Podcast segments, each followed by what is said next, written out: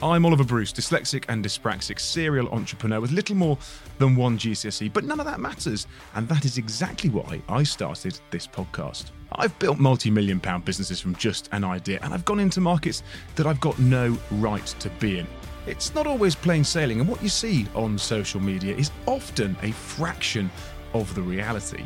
I somehow wanted to tell the candid truth, the story around startup and scale up life, and just how important mental agility and strength is in this largely idealistic and fake world. I hope you enjoy my podcast and can take some solace and some learnings from the unspoken reality and subjectivity of the term success. This is Success is in the Mind, and thank you so much for watching.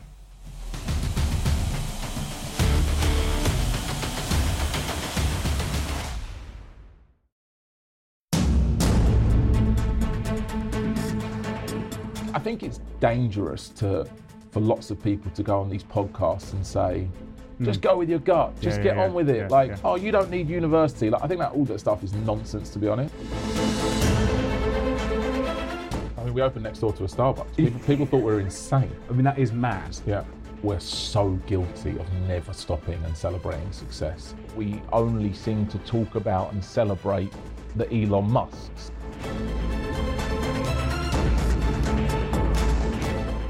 And I'm like, Why? why? Yeah.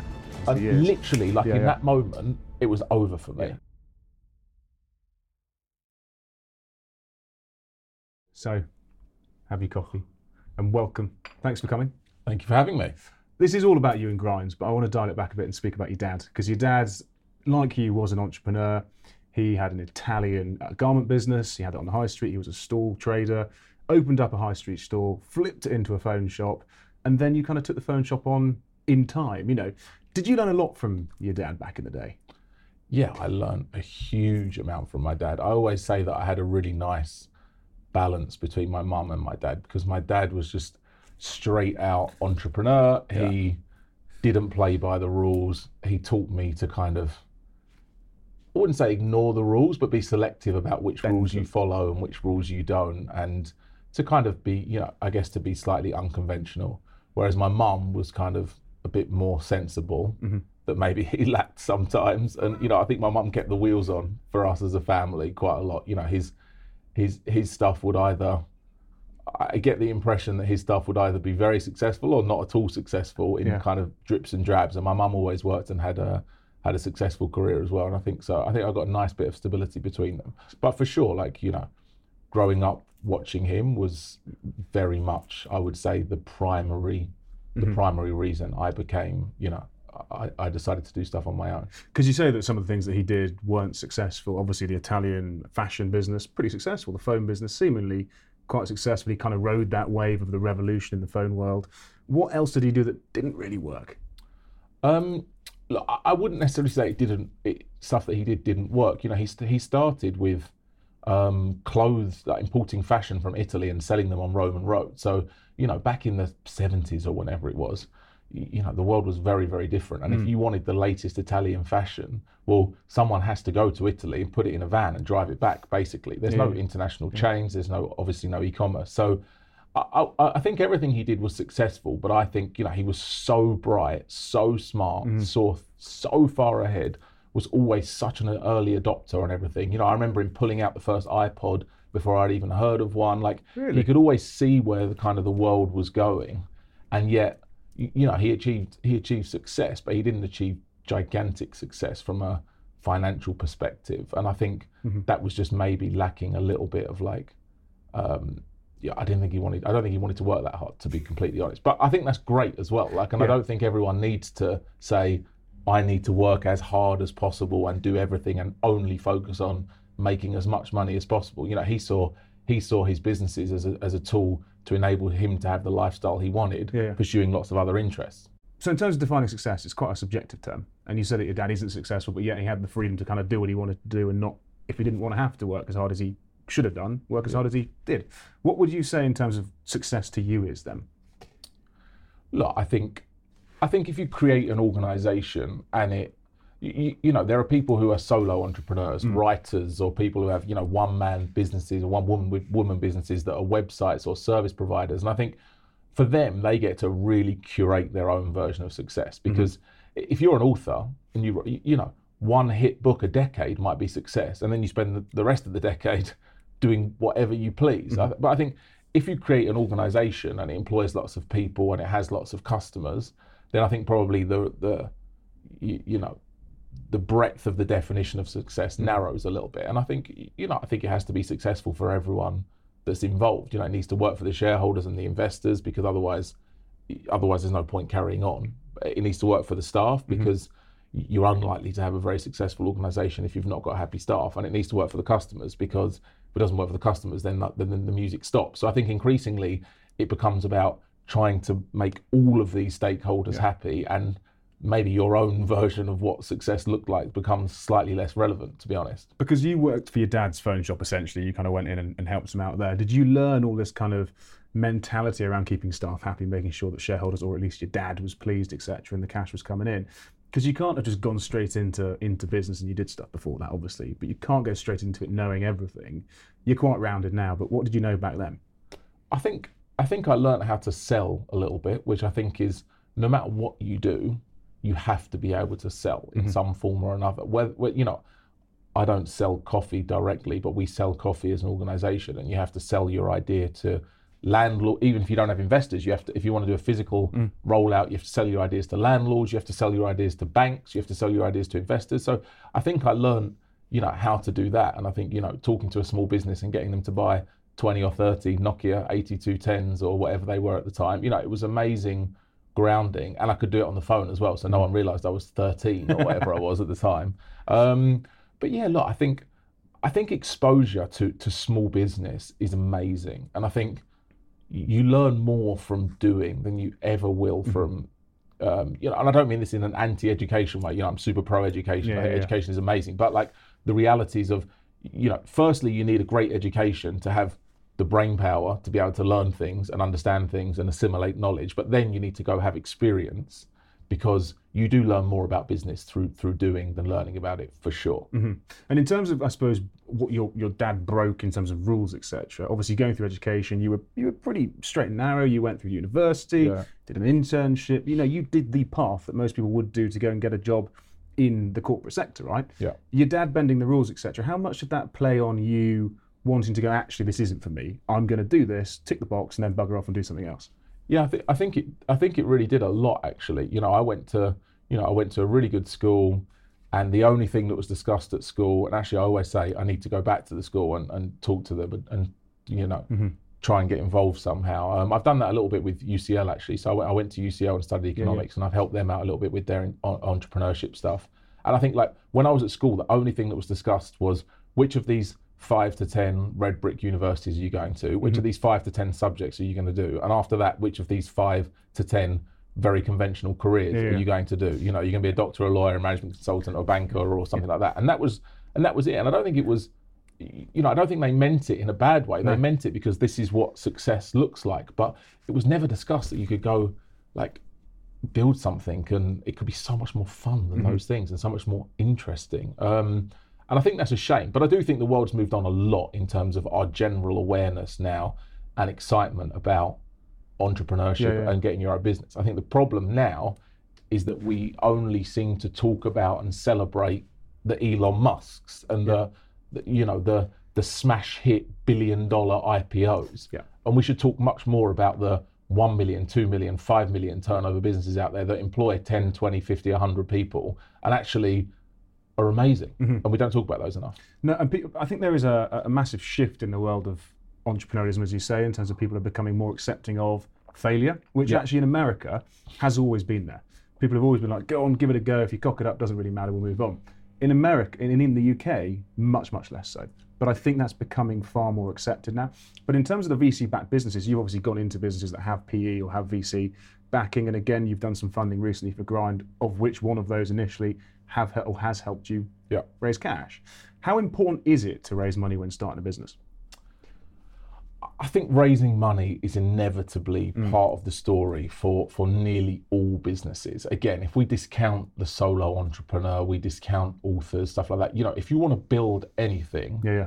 it's pretty hard to build something and never raise money. People do it, and you know, there are there are these people out there that own hundred percent of their business that they've self-funded from day one, and you know that's that's amazing. Often, if you dig a little bit deeper, there might be a cheeky loan from the bank of mum and dad, or a friend and family, Yeah, yeah, yeah. or you know, oh, my uncle lent me five hundred grand to start it up. Yeah, but you know, uh, but some people do it for sure. I think. But look, I think the reality is if you want to accelerate, if you want to start a business, it often needs capital. Although one of the amazing things about 2022 is the world that we live in today. I, you know, you can start a business arguably for less money, Yeah, yeah. faster, easier, and more cheaply than ever before, which is amazing. But you know, typically you will eventually need to raise money in some form or another, Mm-hmm. and you know, people are very into this sphere of raising money. They want to know how you do it, how you get investors, Yeah. and you know happy to talk about it obviously but you know the, the, the answer is there's there's a lot of answers to that question Mm-hmm. and it's a complex area um, but it can be the difference between make and break Mm-hmm. and i think it certainly has been for us Yeah, I mean, in terms of in terms of accepting failure for you guys, because obviously going out and raising money, you have a lot of doors closed on you. Yeah. Equally, starting a business organically and not raising the cash, you might have a door closed on you, and that is the business, right? Yeah. I- At what point did you go? Okay, great. I'm gonna I'm gonna raise the money because I know you were working essentially in another business at the time when you started um, when you started Grind. The business was called Interresolve, which was a, a car. Um, yeah broker, it's kind of in the world of the connected car yeah And is that still around now? yeah yeah it is So- that's still run by my best mate from school who's, Okay. who's still kind of my best well he's still my best mate um Can't be your best mate. Yeah, so- sorry. Um, but yeah, look, I, I think you know. So that was a business that we fell into Yeah, yeah.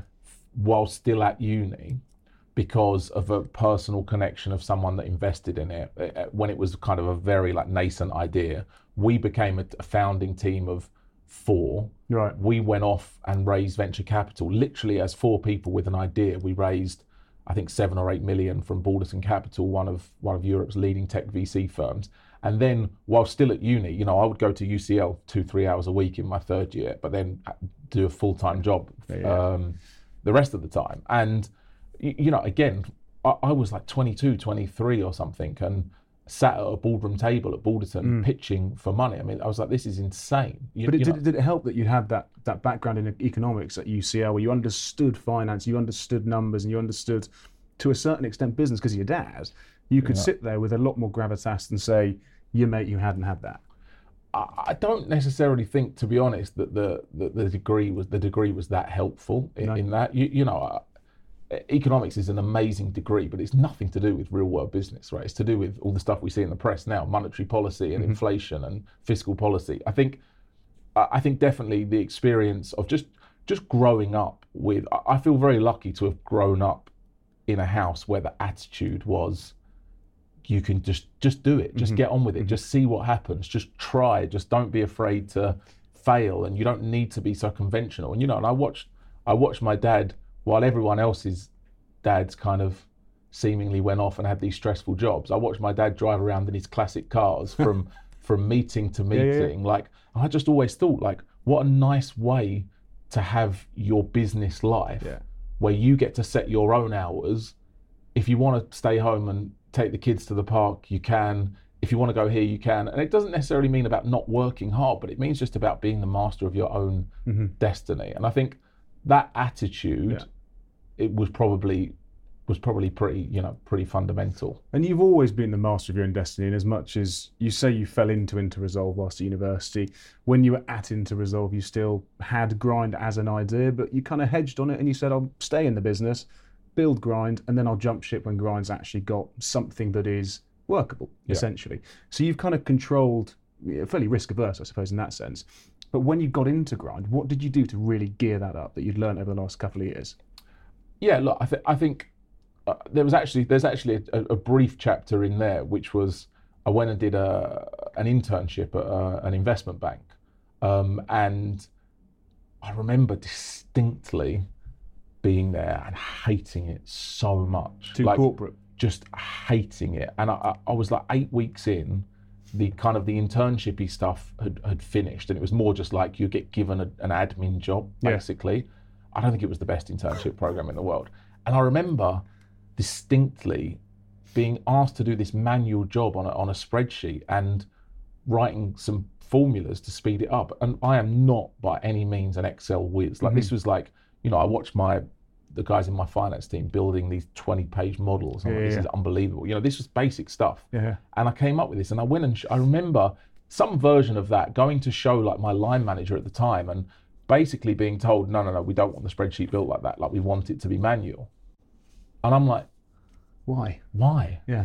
And they're like, just because, I don't know, because Dawn says it has to be like that or something. He's been here for 40 And years. literally, like Yeah, in yeah. that moment, it was over for me. Yeah. Like in that one, I actually, I, don't remember a lot of individual moments, but I remember that one moment, and I was like, I just, I can't be in this world. Mm-hmm. I really can't be in this world. So fast forward to, you know, fast forward to 2010, and, and actually, it was kind of necessity that that kicked off Grind because you know, unfortunately, um, my dad passed away when I was when I was 25, and that necessitated some action, if you like, in that I inherited this this mobile phone business, which by that point was I think it was lost it was break even slash loss making, hard to tell. You know, he'd been he'd been sick for a few years, obviously hadn't cared less about the business and was focusing on getting better. So the business had kind of been in decline. Plus you had the shift towards the iPhone where everyone just wants the phone in a box and it becomes you know it's it's no longer it started off installing something that in today's money would cost 5000 pounds into the back of your car to Yeah. a relatively commoditized thing where everyone just wants it for the cheapest price um, so you know the business had been doing Yeah, yeah. had been coming off anyway and but I loved that little building on Old Street Roundabout. So for for people who are not in London or super familiar with London, um, there's there's a roundabout called Old Street Roundabout in East mm-hmm. London, mm-hmm. just near the city. It's became, as you know, Yeah. teeth to suck eggs, but you know it's become it's become known as Silicon Roundabout. Yeah, yeah. You know businesses like TransferWise and those kind of businesses. You know, loads of tech businesses were literally born on top of that roundabout. Sometimes in Shoreditch Grind in the mm-hmm. early days, and this became really the hub of of East London. And even though we made the decision to uh, create Shoreditch Grind before that, you could see it coming, right? Like 2012, the Olympics was coming. That was in Stratford. The centre of London was kind of gravitating east, and I love that little that little spot, that little round building. It And is a wicked building. Yeah. I mean, and it's still there today, obviously, in terms of the. Yeah, yeah, yeah. It looks awesome and it's very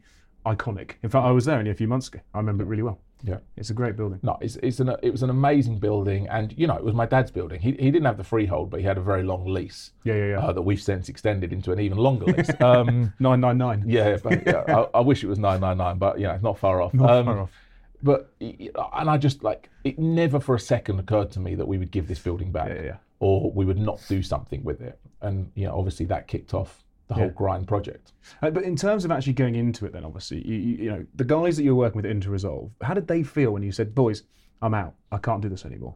But surely that was a bit of a stab in the back to you, mate. No, do you know what? It, it wasn't like that actually, because I, I did both for, for about two years, or certainly for eighteen months. So I kind of set it up as a, I set grind up as a side project essentially, and I would go before going to work and, and after work, and sometimes I would nip there during lunch, and, and it wasn't until look, I, I I think you know it was a hedge. A hedge is a great term because I didn't leave Interresolve until I had financing lined up Yeah, yeah, to yeah. do stores two, three, and four. But Oh, so you were looking that far ahead. It wasn't just a nail store one. It was going down no, yeah, yeah. three, so four, five so stores. I arranged deep. I arranged our first external investment while still working at the other business and then you know as part of the part of the package I agreed to leave and go full time to focus on the rollout from one stores to four stores because once looking after one store was not enough to keep me Mm-hmm. busy enough that I would have just done that. So it was all about okay, well one store's successful, we're going to roll out, I'll leave and join. Fortunately, the timing worked quite well for the other business because you know that business is still going now, but it's shrunk and changed and swung directions Mm-hmm. a million times, as these things often do. And at the time, we had too many chiefs Yeah. and not enough Indians. Um, yeah, yeah.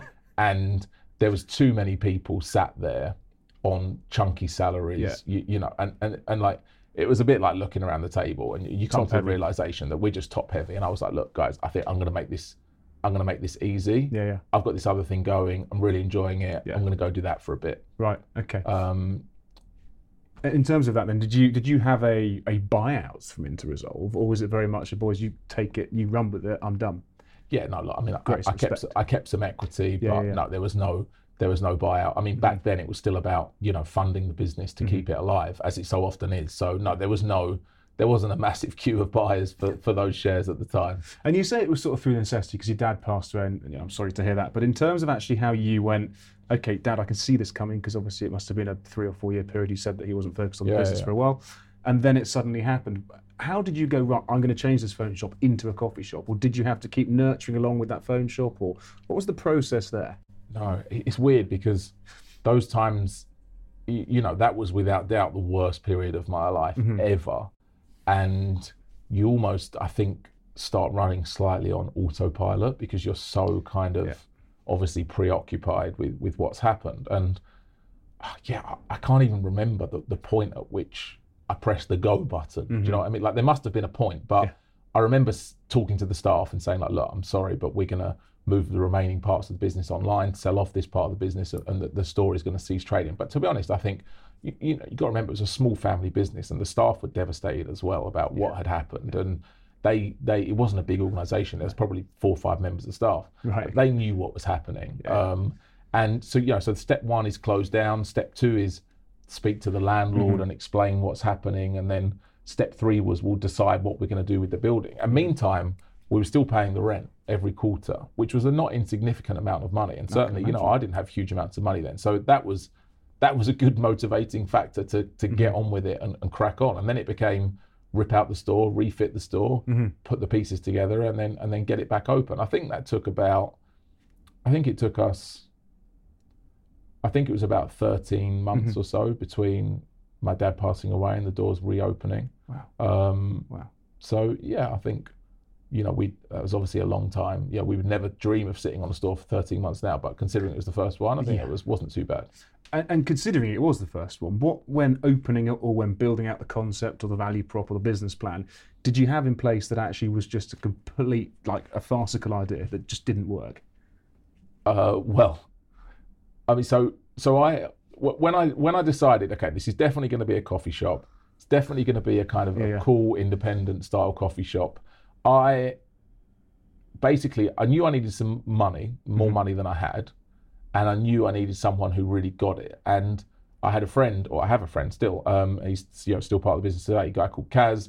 Um, Yeah, yeah. He was uh, he was in the Bodyrockers. He had the song "I Like the Way You Move." That's Kaz James. Correct. Yeah. Yeah. Um, and uh, so he had this massive smash hit record. his with song, I Like the Way You yeah, Move? Yeah, yeah, Really? yeah. massive, massive record. Uh, But I met him just before that. Actually, he he signed with Universal. He's Australian from Melbourne. He signed with Universal Records. Came over to London, Mm-hmm. and my best friend from growing up owned. His dad owned the Cross, a, a kind of legendary nightclub in King's Cross. It's now obviously all been redeveloped, but back in the day, it was like the Ibiza nightclub, Mm-hmm. uh, you know, properly legendary. It was there for 20 years or something. Anyway, we would obviously always be there because, you know, luckily my best mate, my best mate's dad owned the best club in London. so we yeah. were there all the time when we were 18 or 19 or whatever. And so I, I don't know, this was pre Facebook almost. This was pre all of that stuff. But for whatever reason, one of our group of friends knew one of Kaz's mm-hmm. group of friends, and they kind of said, "Look, when you get to London, come to the cross, come to the, you know, the mm-hmm. kitchen out the back, which was like the VIP thing, and Yeah, yeah. you know, you probably like these guys anyway." So we all met and became friends. We've been friends ever since, and because Kaz was from Melbourne, he really missed the Melbourne coffee scene, and he just didn't get it. He was like, "I don't understand. London is amazing. Like London, I absolutely love London, but I just don't get this coffee thing." Like, Yeah. I was like, and I actually remember Kaz, we'd go out for dinner and Kaz would constantly moan about the coffee. And somewhere in the back of my mind, it was like, okay, if I'm going to do a coffee shop, I think I should get Kaz involved. Yeah. And, he's like very creative, had some money to put in because of, you know, because he made a lot of money out of the record. So, so then we started. And I think an idea that didn't work, I, I wouldn't say it didn't work, but we put a recording studio upstairs. Um, Okay. So that obviously this was Kaz's get it, idea. yeah, yeah. He wanted to hang out there and have a recording studio. And look, I don't regret for a second putting the recording studio upstairs. It's it's been really cool. Mm-hmm. We've had amazing, famous artists come and write records in there. You know, it's been such a great part of the culture. It never worked as a business in terms of like renting it out because the reality is you just end up lending it to a your good PR mates. stunt, but it's a great PR Yeah. stunt, yeah. But I mean, look, I think we made so many mistakes, Mm-hmm. like just countless mistakes. You know, we had no idea about the licenses you needed, the permissions you needed. We had no idea about the health and safety stuff you had to put in place. Yeah, yeah. You, you know, but I think what's great, you know, don't worry, nothing was ever too bad. But you, you know, there's a lot of I's and T's you have to crop, Yeah, yeah. cross with different color chopping boards Yeah, and You, you know all this stuff, which is obviously designed to be there and protect people. You have to learn that stuff fast in your first kind of couple of months of operation. But what's nice when you start up is people are very, very helpful. Yeah. People are way more helpful to one man band brand new businesses than they are to 10, 20, 50 site, 50 location organizations because Mm-hmm. Yeah. they kind of are willing to let you learn a bit at the start. But Yeah, yeah. once you've been going for a while, they're like, no, no, you should know better, which is fair enough. That is fine. And do you think if you raise money, they they they, they perceive you slightly differently? If you go right, I've done a two million pound fund, you should now know what you're doing. Yeah, for sure. And people people don't read anything. They just read the headline. So you know, they read, oh, Grind's done this raise, and they think I got that money or something, or they think like, They think you're the richest person in the room. y- yeah, and like y- you know, it's like people don't even go into the detail list. But as soon as like some, as soon as someone sees some headline like that. They're like, oh my god, these guys must be able to afford everything. They must be, yeah, you yeah. know, it's just not the reality, Yeah. um, as as anyone in business knows. But look, I think, yeah, look, I think we, we made a lot of mistakes at Yeah. the start, and we continue to make mistakes today. Yeah, yeah. And I mean, in terms of there's a level of irony from the transition from the phone shop when you went, your dad obviously had it, it was turning into a commodity, Yeah. to, to going into coffee, which fundamentally is a commodity, right? I mean, we opened next door to a Starbucks. People, people thought we were insane. I mean, that is mad. Yeah, That is mad. But you, you know, you were a bar as well as a coffee shop, as well as a live music venue. As you were, you were a place to go to to entertain people. yeah. which Starbucks Starbucks wasn't. You know, that must have had a massive, massive impact on the retention of people coming back.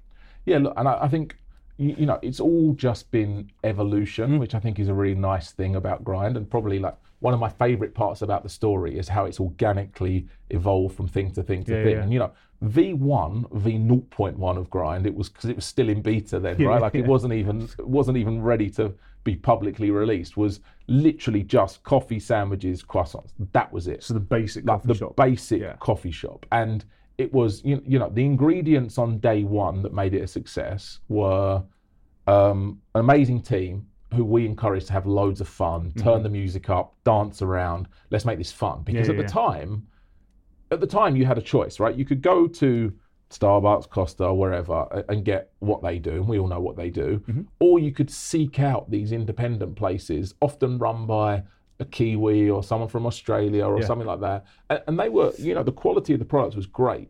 But the problem not with all of them but with a lot of them was they'd be tucked down a side street.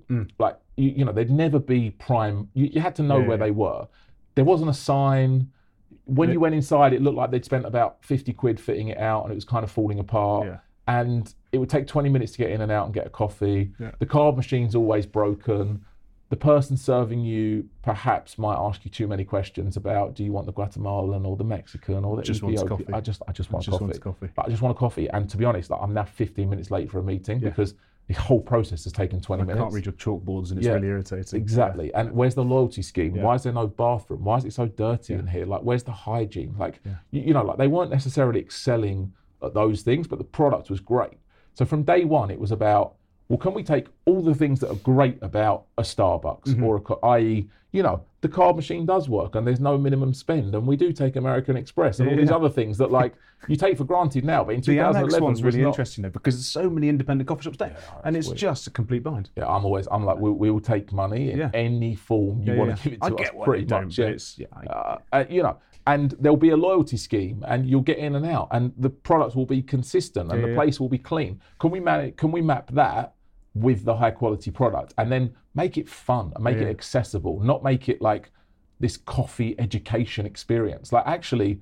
Maybe I just want a great flat white, and I don't want to talk about it that much. Like, Speed and yeah, exactly. So that was that. Listen, there was no business plan. It was like properly, like we were just making it up. Even I when think- you went for the cash, there must yeah, well, no, because we funded the first one privately. and then you did a crowdfund, right? Uh, no, then we did some angel stuff to go from one to four, and then we started doing crowd stuff, crowd stuff after four sites. Right, So by then there was, but site one was our own money. We were literally just making it up. And I mean, at one point we built a bar and then tore it down because we realised it was just didn't work. So you know, we built the. I won't say we built. We had someone build Yeah, yeah. a bar, and we realised it was all in the wrong place and it was all back to front, and we like tore it down, and uh, that's just kind of part of it. But um, look, I think that that that was kind of the fundamental idea, and then it was this idea of we want to have our own coffee made for us. Mm. Um, and obviously today we're, we're sat in our coffee roastery, which Yeah, is a uh, you can't see much of it behind us, but it's We're going yeah, downstairs in a bit. through that wall. Yeah, Yeah, okay, yeah. there's a there's a big old, pretty serious coffee roasting operation. We didn't have that back then, Yeah, yeah. but we found someone who would roast to our specifications and put it in a bag with the brand of the first store, which was Shoreditch Grind, before we later became Grind. Um, because I didn't want to be promoting someone else's business, you know. Mm-hmm. And, and I think it was was interesting because you, look back on some of the little decisions you made that turned into be that turned out to be massive decisions yeah. without you even knowing it. But like we literally had people knocking on the door, going, "Hi, we're from X Mm-hmm. Coffee Roasters. You, you know." We'll give you a free machine, Yeah. free training. You can come to our place around the corner. We'll help you out. We'll help you with cups and milks, and you know, we'll sort out the whole supply chain for Yeah, yeah. you take away a lot of pain and a lot of money if you agree to use our coffee and put it on the shelves. Uh-huh. Because you know they they obviously see this as an advertising opportunity as well as getting the contract. Yep. And we were like, "No, just, I just I'm not interested in building someone else's brand, Mm-hmm. even from day one. That for some reason that was instinctive, and obviously that Yeah. was very important. Well, down, you wouldn't be the road. here if you didn't do. No, I don't think done. so. No, well, you'd have just so. become another commoditized coffee shop Yeah. on the corner of a high street. Yeah, exactly. So you know, I think sometimes, sometimes the big decisions you have no idea you're Yeah. even they they are at the moment of making them you don't realize Yeah. they're big decisions, but later turns out they were. Do you do you look back on that and you go, okay, Cross, I'm going to consolidate what's happened. I'm going to take some, you know, time out. Albeit you just had a kid, so you can't take any time out now. But back in the day, and you kind of went, actually, take stock. That's good. I've done well. I'm happy with where I've got to. Or do you go next, next, next, next, next, and never have time to sit down and uh, and kind of reflect? Yeah, I mean, I think it's definitely the latter. I mean, I think we are we're so guilty of never stopping and celebrating success. And the, the nature of these things, I don't know, we say it every time we're doing a, a fundraise or we've got some big moment coming up, we say, right, this time we never stop and celebrate. Yeah, this yeah. time we're really going to stop and celebrate. And we say it, and we never we never do it properly. And I think I think that's partly because think that's partly because everything takes so long Yeah, yeah. by the time it actually happens, you're bored of it. Like people imagine this moment of, you know, we did a big fundraise last year. Um, you know, everyone took some some secondaries. Um, you know, everyone took some. Everyone sold some shares for the yeah, first time. You know, I sold some shares for the first time since I started it for ten years. You know, it was a big, it was a big milestone moment, especially off the pandemic pivot, which I'm sure we'll come on to. Um, but you know, still, I think like these things, everyone imagines you're all sat in a boardroom and then, you know, you open a bottle of champagne and Yeah. everyone goes, it's just not like that. Like the reality is it completes when someone finally clicks sign on a DocuSign somewhere and then someone in a bank moves some money around and Mm-hmm. then, but there's never a moment of completion necessarily. It's like drips on. And Yeah, yeah. by this point, you spent so much time with lawyers, you've spent so much time talking about it. It's relief. Yeah. When it actually gets to the point of being contracted, whatever that thing is, you just want to go to bed, like, and just like go sit in the garden quietly and like, like, or by your own, and not talk by yourself and not talk to anyone. Yeah. Um, but look, I, I think you know I'm going to try in the next ten years. I'm Yeah. going to try and celebrate success more.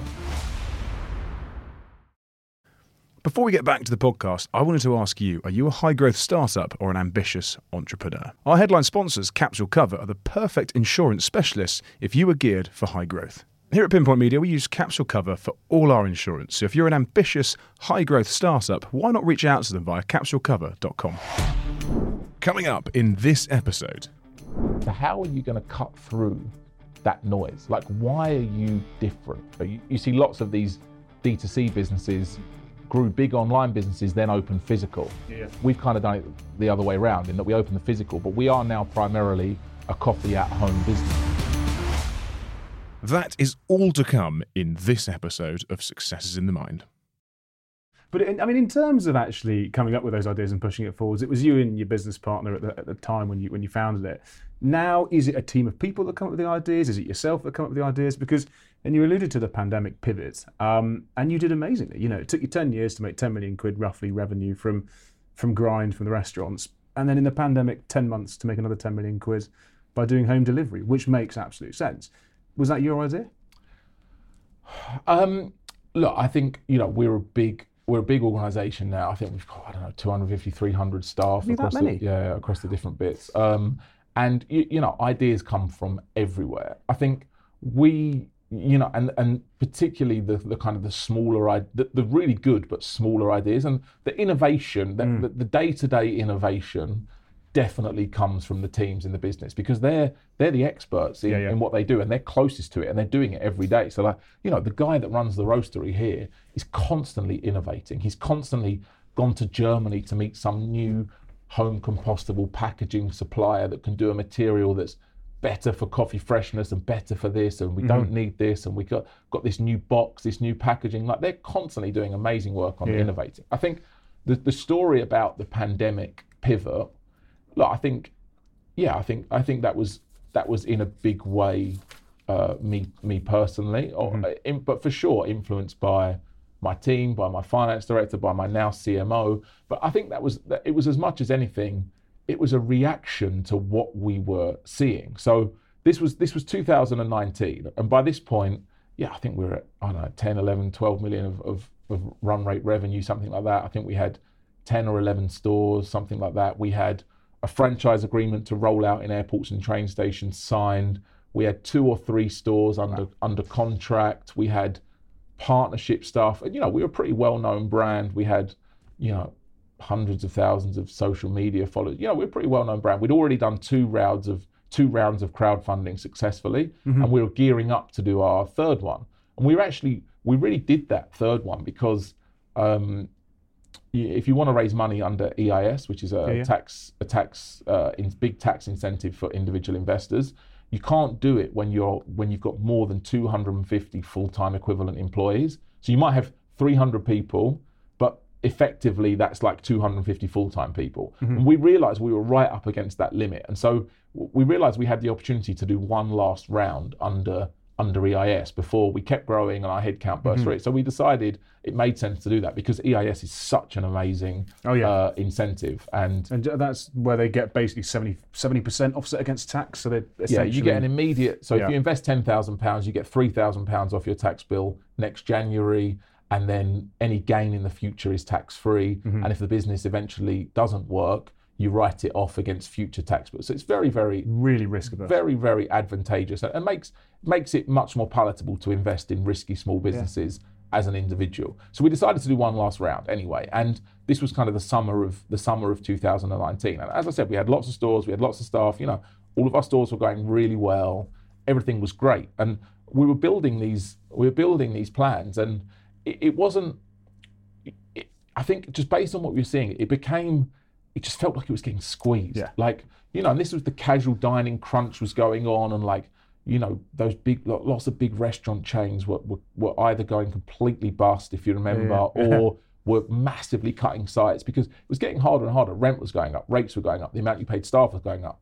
Um, you, you know, the input costs of everything was going up. Not like it is now, but it was still, yeah, say. it was going up, and you you felt like every time you did a new one of these stores, you'd go and spend a million, million and a half pounds fitting it out. It was you know a relatively big bet. Mm-hmm. It needed to take fifty grand a week or whatever it needs to take mm-hmm. for it to really make sense. And and how many times can you do that Yeah. before you get one Yeah. really wrong?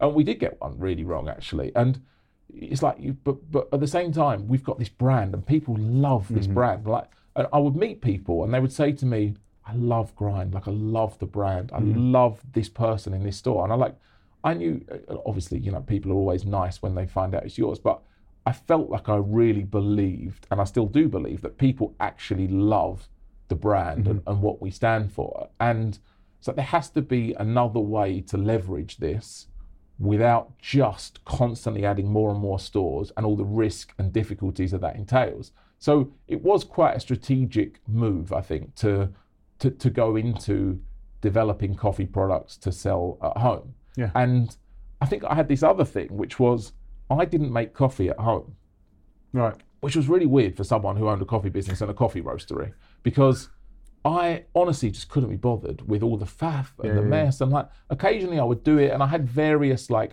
home espresso machines and this, but you know, it just kind of end up with coffee everywhere, coffee beans on the floor. Like I was like, I can't bother with this. You know, but I think always thought that, you know, Nespresso was such an amazing system Mm. in terms of the energy in to output out. You know, put it in, press a button. It's pretty much like ordering it on your phone and it appearing in the kitchen, As good as. which is what we want as you know, as as modern day customers. But the problem was that you know the problem was first of all the coffee didn't taste very good in my opinion, and secondly, th- this environmental thing was just you know terrible. And Mm. you're getting this thing and you're putting it in the bin. It's like this is rubbish. Mm. But then we discovered we could do compostable pods, and after that discovery, it was like right, okay, w- I, I think this really makes sense. And I think I'd always followed, you know, I I never. I didn't read hospitality magazines. You know, I read TechCrunch and Sunday Times Yeah, Business I and TechCrunch. FT. Yeah, Um, yeah. I always. I, mean, Yeah, I yeah. used to read TechCrunch every day back then, and you know, I'd seen Dollar Shave Club and all these other things. I think you know, Yeah. Dollar Shave Club inspired a whole generation of businesses. I think, but Yeah, yeah, yeah. you, you know, it suddenly occurred to me. I was like, hold on, like you, you know, we could do coffee pods in the post through the letterbox. Yeah. They don't need to be refrigerated. They've got a long shelf life. They fit through the letterbox. And probably if you use one coffee pod a day, you're going to use one coffee pod tomorrow and the day after and the day after. If you use three, you're going to use three tomorrow and the Yeah, three. So like perfect for subscription because yeah, the yeah. frequency on which you order and reorder is is relatively consistent. Like the, the cadence is very consistent, right? So like for all of these reasons, this feels like a really good subscription product. Um, and I think I was already at that point subscribed to like laundry capsules through Yeah. the post and a few other things like that.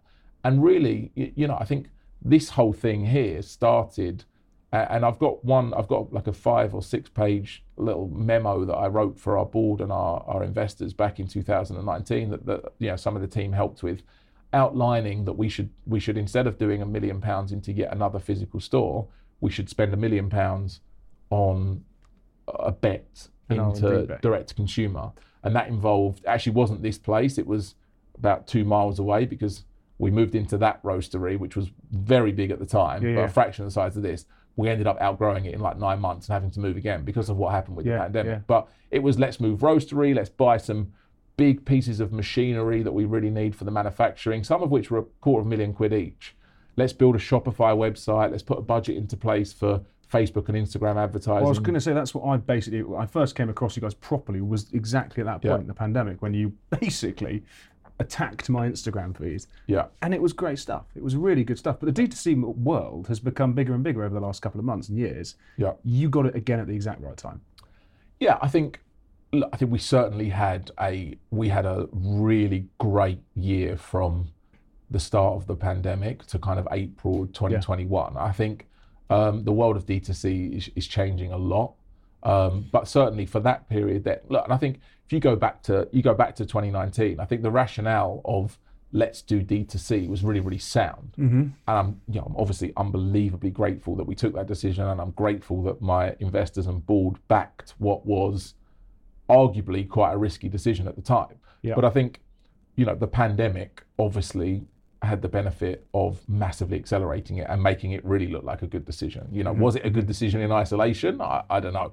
Was it a good decision if you somehow magically have a crystal ball and know that a pandemic's coming? Yes, it was Yeah, the best yeah, decision ever. So, you know, sometimes life conspires to make you look good and sometimes Mm-hmm. life conspires to make you look bad. And in that in that situation, you know, obviously very glad we did it. But yeah, look, I, I think that D2C that D2C world was was amazing then. Mm-hmm. And I'm really glad we had it. It has it has become much more difficult in the last year. I think there was a kind of probably a golden decade of D2C which which ended in ended last summer Mm-hmm. really with the iOS and, and Facebook changes. because you can't retarget as aggressively as you used to be able to. But Exactly. arguably, people are still because it's got such a low barrier to entry for D2C. Because frankly, you can sell something and then make it. Yeah. Ironically, the barrier to entry for your world is quite high. You're talking about you know the million, million and a half you've got to put into Yeah, a yeah. restaurant, for instance.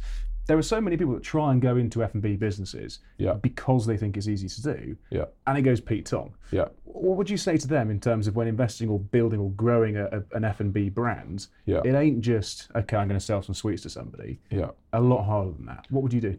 yeah, F and B is really hard. Mm. Um, like it, it's you know everyone thinks they'd be great at running a bar and a restaurant because they know what people want. They like drinking, and- yeah. yeah. and they like drinking and they like eating. And the reality is, it's a lot harder than that. And the failure rate for starting any business is pretty high. Mm. The failure rate on F and B is about as high as it gets, I believe. Look, I think like like everything, like are you solving a genuine need? Are you doing something Mm-hmm. that people want, that people are interested in? Like, you know, no one cares. Like mm. I always like to remind people, no one cares about you or what you're doing. Like because there's so much noise in the world. Like, mm-hmm. so how are you going to cut through that noise? Like, why are you different? And mm-hmm. you don't have to, you don't have to invent, uh, you know, some amazing new technology to have success in business. You, you know, it can just be an iteration on what everyone else was doing before. In fact, Well, look at Branson. most businesses are exactly. Yeah, you know, hasn't hasn't Nothing new there. Yeah, uh, Cruise ships have been around a while. yeah, Just lanes. but just his take, right? Just a new version. Slightly Exactly. Yeah, and for and taking the good bits and then repackaging it for the desires of the current customer base rather than repeating what everyone else has Mm. always done. Yeah, great example would be rolling together business class and first class, right? Like, what was the point of? Well, uh, what Virgin was- Atlantic, we should say, are brilliant. Yes, oh, exactly. Well, I'm I, I- absolutely. I'm saying, I think it was the, the idea at the time of rolling together business class and first class Yeah, into yeah. just upper class was was quite revolutionary, Very but made so much sense. Have you seen the new uh, tables now where you can have like a group of people on a plane? So you've got Yeah, a table. yeah, yeah. Genius. Yeah, but it's so amazing. simple. Yeah, so simple, And yeah. It changed everything. Yeah. Changed everything. But in terms of, and that's just iteration granted, but in terms of investing in a business, SaaS businesses, Yeah, everybody's getting money for SaaS businesses, even if they're not going to necessarily work. yeah. But again, people base themselves on what they see on LinkedIn. How do you sort of manage your mental well-being when actually looking at people online going, yeah, that's fine, you're doing really well, but actually I'm doing this? Where do you metric yourself? How do you keep yourself going when you see Harry down the road raising 20 million quid and you're like, well, bugger, I should have done that? Yeah, I, I think there were definitely some moments where, you know, five years in or something, where I thought, God, maybe, maybe I've chosen the most difficult path ever here. Like, you know, tech seems so easy. Yeah, yeah. Everyone is throwing money at tech so easily. You know, this is so hard. It's physical. Like, you know, the phys- like, you know, physical rollouts could not have been more out of favor than they were a few years ago. Ironically, you've now got a big shift of all of these e-commerce and D2C businesses opening physical stores. I think you have to remind yourself that everything is cyclical. Like and like, you know, two years ago, every VC in the world was like, grow faster, grow revenue, don't worry about profit, just chase customer numbers. We'll figure out profit later. Da da da. And then like overnight, there's a bit of a sentiment shift and everyone's laying off 10, 20, 30% of their workforce. Everyone's on a route to profitability. And like this stuff is pretty fickle and, and pretty cyclical. And I think ultimately just stay in your own lane, focus on your knitting, as uh, one of my one of my board members likes to say to me at every opportunity. Um, you know, just stay in your lane, focus on what you're doing, Yeah, yeah. build value, create customers, uh, and the other stuff will figure itself out. Because there's been some quite clear things that you've put in place over the last 10 or so years to build grind, but there's another thing that's in, on the horizon. You've raised 20 odd million quid, going back to that analogy about raising money, but to open up in America. Now, America is a totally different market Yeah. to the UK in terms of laws and people and trade, just everything. Yeah. Massive risk. Do you Yeah. know much about America? Uh, yeah, I know a little bit about it. Look, I think we, I, I think that it got reported that we raised that money to go to America, whereas th- the story was we raised that money to grow the business, and that included Partly going to America. yeah. But but people see America and a big number, and put it together in a headline. Um, you know, but we we certainly are growing the US business for sure. yeah. So. So we supply Soho House Group Yeah, um, globally with coffee. So we have a big partnership with them. You know, for me, they set the bar about hospitality. You know, I've, I- I'm a huge fan and, and love the guys from Soho House. And so our coffee is in all of the UK and European and US houses, and our tins of home compostable pods like these uh, these here are in all of the hotel rooms. So we have a very deep partnership with them. So we already before you know before this last round, we already roast coffee daily in Brooklyn and uh, LA. Yeah, in partnership. You know, we have our own team members there Oh, roasting. so you don't shove it out from the UK, No, no, you do it 'cause it's. Too bad for the yeah, environment yeah. as well, like shipping that coffee around. Um, So, so we already do that. Um, we now have our D2C business live. So there's a US website. We have US subscribers and US people coming onto the sites. We're in a few supermarkets, and we're going to be doing some physical stuff out there as well. But I think we are. Look, we think the US is a massive opportunity. Huge. We think there's a huge, obviously, cultural link between us and there. We have this big Soho House presence there. You know, a lot of Soho House's future growth is focused on the US, Mm-hmm. so that gives us a great kind of springboard to meet their members and, Mm-hmm. and get a little bit of brand recognition. But you know, we're not going. We're not interested in opening hundred coffee shops Mm-hmm. in in the US. That would require hundred million pounds. Um, we are, however, just really enjoying and having a lot of fun. Just getting our first customers, getting our first US sales, Yeah, yeah. starting to tweak the product for the US, tweak the messaging, you know, introduce other products, different sizes, you know, and starting on the process of of discovery. And I think, you know, for me personally, what I've loved so much about the last few years is that I've gone from running this high street, running and growing this high street business, got it to a point where it kind of made sense, had hmm. some scale. Have inserted a managing director, amazing guy called Kyle, who, funnily enough, is ex Soho House, Is he? into run into running that business day to day, and I'm now building the uh, direct consumer business. So Yeah. it's been like starting again with two of us, and that that business has now got I don't know forty or fifty people working on it full time, and then you start this new chapter of the US, and I think I think that's probably where a lot of a lot of entrepreneurs probably enjoy that bit the most, and maybe add the most value. Then, like in, I in think the ideation. you know, there's a re- there's a reason that all of these big tech businesses eventually install a grown-up professional CEO to run them, right? Yeah. Because running a big organization, we're obviously on nothing like the scale of that, but the t- same principles apply. Like Yeah, yeah, yeah. running a big organization is a very different skill set than willing something into existence and like creating it from from the beginning. And so, you know, I've loved starting the e-commerce business and we're loving now starting and learning about the international expansion. In terms of management delegation and that kind of thing, because obviously when you started, you had one restaurant, but actually then you opened a couple of other ones, for instance, because you were bored or it wasn't entertaining you enough, right? You'd have had to have delegated from day one because you have to have staff behind the bar, right? Yeah, in terms exactly. of plugging in your MD uh, in, into Grind as we knew it, you know, at what point did you go, actually, I'm going to step back a little bit here. This is my baby, but you can run it. I'm going to go and explore the US or the D2C markets or whatever that might be. Because that in and of itself is a massive risk just to delegate the business. yeah, I've, I've ne- that's one thing that I've never struggled with is kind of delegation and, and the uh-huh. letting go. I'm, I'm a control freak in the way that lots of us are control freaks, in that we like to know what's going on. We like to be, I like to be consulted on key decisions, but I don't feel the need to be in the middle of everything and, and, and making it up. And actually, the whole point to me, like when we had one store, I was CEO, finance director, HR director, ops director.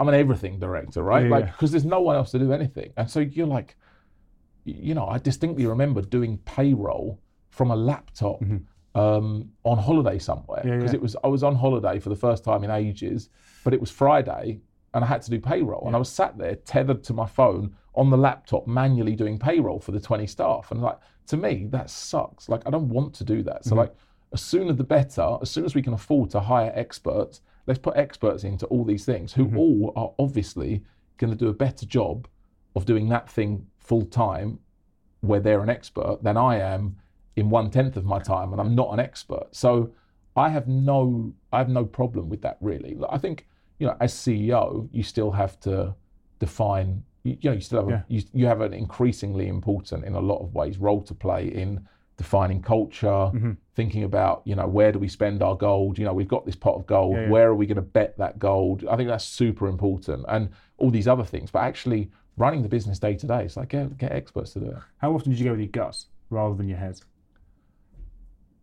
a lot. I think I think it's dangerous to for lots of people to go on these podcasts and say, just go with your gut, just Hmm. yeah, get yeah, on with it. yeah, like, oh, you don't need university. Like, I think that all that stuff is nonsense. To be honest, I think it's like really overhyped. I think it's it's clickbaity. Mm-hmm. But I think you, you know I think your gut is not this mystical force.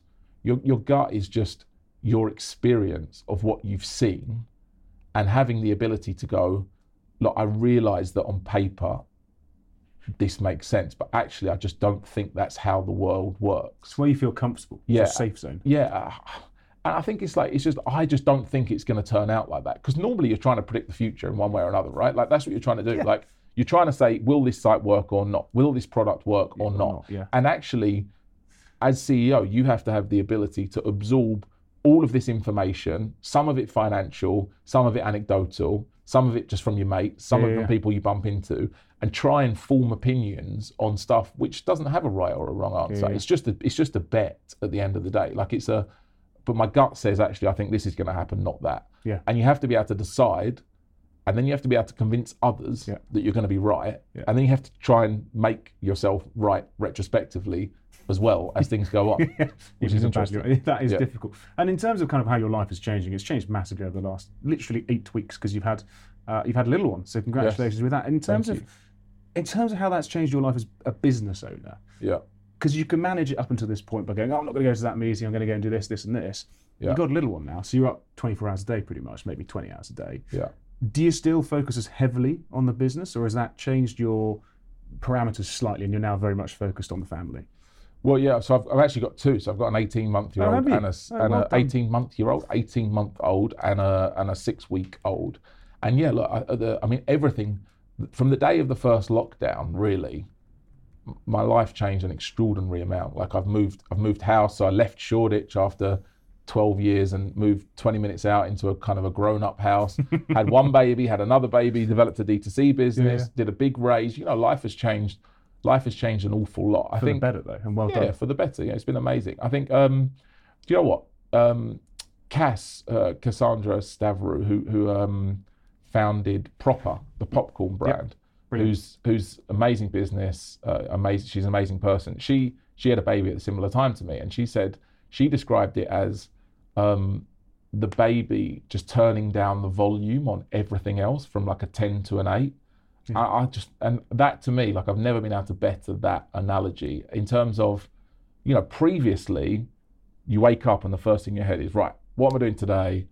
Let me check. You know, quickly get my phone, check yesterday's numbers, Yeah. check this. You know, it's straight away. It's like you're obsessed with the business, and Yeah. that's all. That's the first thing you think about. It's the last thing you think about. Now, you know, the first thing I do when I wake up is check the monitor for the Yeah, baby yeah, in the yeah. next room. Like, is she okay? Like, are they okay? Like, Yeah. okay, what do they need? Okay, they need to be fed, or you know, whatever, all the other parent stuff, and like Yeah. that suddenly goes in at number one on your priority list. And actually, it's really nice to turn down the volume Mm-hmm. on everything else a little bit, and, and it gives you great perspective Mm-hmm. as well. Um, but it's definitely challenging to to grow a business alongside doing that, just because all of these things take a lot of time, and you only have so many hours in the day, right? So I think, Mm-hmm. Yeah, yeah, yeah. I think probably I do. I probably do work fewer hours now than I used to, but equally, it's different, and because we're a bigger organisation, th- it's less. There's less requirement of me to do lots of things, I was going to say. and yeah. more requirement on me to meet with the team and, and guide the teams and, and make the bigger decisions. And, and you know, your impact can still be huge in the decisions you make and the kind of the course that you set. Mhm. So increasingly now, I do like one to ones with 20 or 30 people every quarter, and we do big quarterly business reviews where me and some of the other senior guys will present the business to the whole business to tell them what's going on and what we need to focus on. So it, it, it changes. Yeah. And did you learn all of this just by doing, or did you get told by your SLT, right, we need to be doing QBRs, for instance?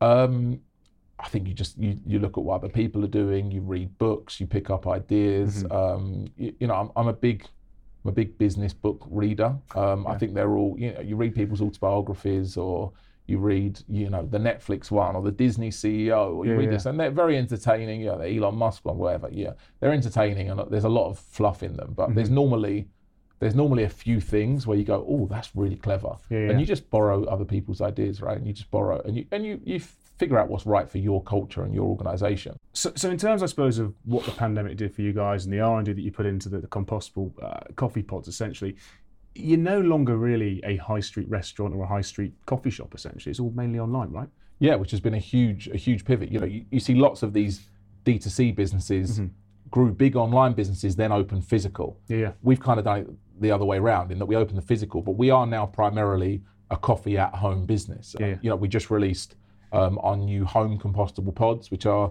so they're the first in the UK to be certified home compostable rather than industrially compostable. Mm-hmm. And this is all now about leading a movement for us to become the world's most sustainable coffee brand because the big problem with pods is that they are aluminium. And people naturally think hold on aluminium's okay right? Like, like coke cans they can be infinitely recycled but that's not the case with pods. And 20% of every new pod that is made has to be made with freshly mined aluminium and mining that aluminium is super energy mm. intensive mm. toxic potentially carcinogenic like it's really not nice No. and the problem is that we, you know, everyone has these little aluminium capsules in their kitchen, but less than one in three actually get recycled. Yeah, yeah. So, you know, 29,000 pods go into landfill every single minute, which is minute? insane. 29,000 a minute. So, you, you know, we, we thought if we were going to do these capsules, that there has to be a better way. So, Mm.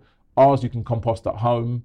um, literally in your back garden or in like a Bokashi bin or a similar thing. They can go in the food waste bin Mm-hmm. and they disappear faster than grass cutting. So they decompose faster than grass cuttings, which is amazing. And actually, they're certified climate neutral. Yeah. Uh, we think it is the most sustainable way to make coffee at home, even more so than uh, loose methods like beans and cafetières because the amount of coffee you use is so precise that you're not wasting coffee. And actually, the growing, roasting, shipping, processing of coffee is quite carbon intensive as well. So if you can be really accurate with the amount of coffee that you use inside a pod, Yeah. not waste any, and then have it packaged in really amazing materials, that actually has the lowest carbon footprint of any way of making a high quality cup of coffee. So yeah, that's the business now. Yeah. You know, and we are we are looking to eat the lunch of those big companies who are, you know, have many many billions of revenue every year. And we think it's a we think it's a massive opportunity. And, and are too slow to adopt such a, a unique approach. And are not incentivized to do so because they're having too nice a time making billions and billions and billions of profit. Well, you know, Nestle, shareholders, haven't they? yeah, Nestle, who own Nespresso, Mm.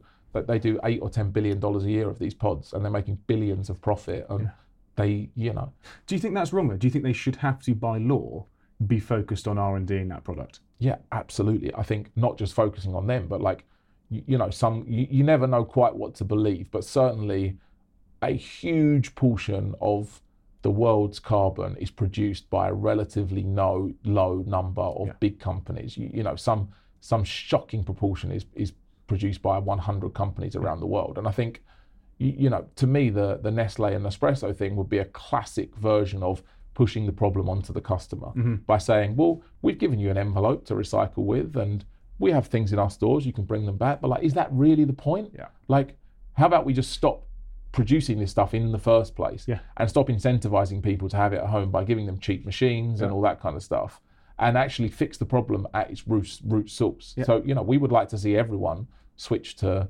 home compostable pods. Um, Mm-hmm. you, you know, I think that would be the best thing ever for my business Mm-hmm. personally because the mass adoption of pods would be great, of compostability would be good for us because we've already set our stall out about compostable. So we would benefit as everyone else switched anyway, and, and the world would benefit as Mm-hmm. well. I I think you know these big organ- big corporate organisations need to take more responsibility for this stuff. I wouldn't even call it early adoption. I'd call it early disruption to a certain extent. And actually looking at how your business was built over time in terms of only working with the high-end retailers or only working with, you know, Soho House, for instance, you know, the, the creme de la Yeah. creme. In terms of retail online, do you only sell through certain areas? You're not going to sell on Amazon, for instance, or you're not going to sell on certain certain websites because you want to sell exclusively? Yeah, so we only sell on we do sell on Amazon because we think Amazon is a highly convenient channel for people, For obviously. mass adoption. But then, yeah, exactly. So we do sell on Amazon because people just want to buy stuff on Amazon. But we, you know, the vast majority of sales are on subscription on our own website.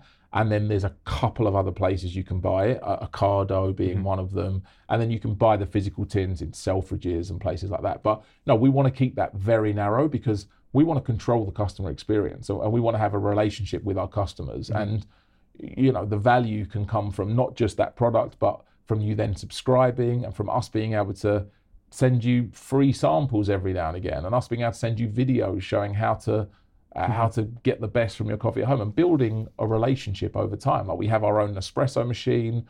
Increasingly, our customers buy those, and if they mm-hmm. need to, they can send it back to us for repair. And yeah, we want we want people to be with us drinking our coffee at home for 20 years, and you build that. I think you build that relationship directly with the customer by mm-hmm. knowing your customer, not mm-hmm. by selling it through Tesco's and Sainsbury's and wherever else, and just being interchangeable for whatever the next one is with a red sticker on it saying 50% off. So going back to kind of books and inspiration that you kind of pick up on, what's the what's one of the best books that you've read that's kind of helped you through your journey? Uh, I think that that there's two that spring to mind actually, both about Netflix. So there's one called uh, That Will Never Work, which is by the the guy I can't remember his name who originally founded Netflix, and like, it was his it was his idea, and he was a bit of like a wacky inventor, and he had loads of different business ideas, and then Yeah, suddenly he came up with this. And then you've got uh, No Rules Rules by Reed Hastings, who was involved from day one, but later became CEO and really grew it into the you know the mega corporation it is today. And you know, I think seeing the story from both of those perspectives is amazing, and also hearing about Netflix, hearing about how Netflix pioneered so much of the cultural stuff that we now see everywhere, like unlimited paid time off, and you know, this very hands-off management style. I think they're, you know, you have to take it all with a pinch of salt always, but um, they're they're they're two that I think are really worth reading. In terms of buying Netflix on Amazon, where can you buy Grind? Uh, so you can buy Grind on our website, you can buy it on Amazon, uh, you can buy it in our stores, uh, you can buy on Ocado, you can buy lots of places now. Anywhere. Any, yeah, not anywhere, premium retailers only. There you go. You've done an amazing job on, on making it valuable, but also building a brand which could be and will be the world's first uh, eco-friendly coffee you. business. Thank you. We're, uh, thank you we're much. trying. You try, you're getting there. Yeah, we're trying. Cheers, dude. Thank you. Thanks for listening to this podcast. If you've enjoyed this episode, why not listen to a few more and click subscribe? This podcast was produced by Pinpoint Media, and I'm Oliver Bruce. I hope we can speak again soon. Take care.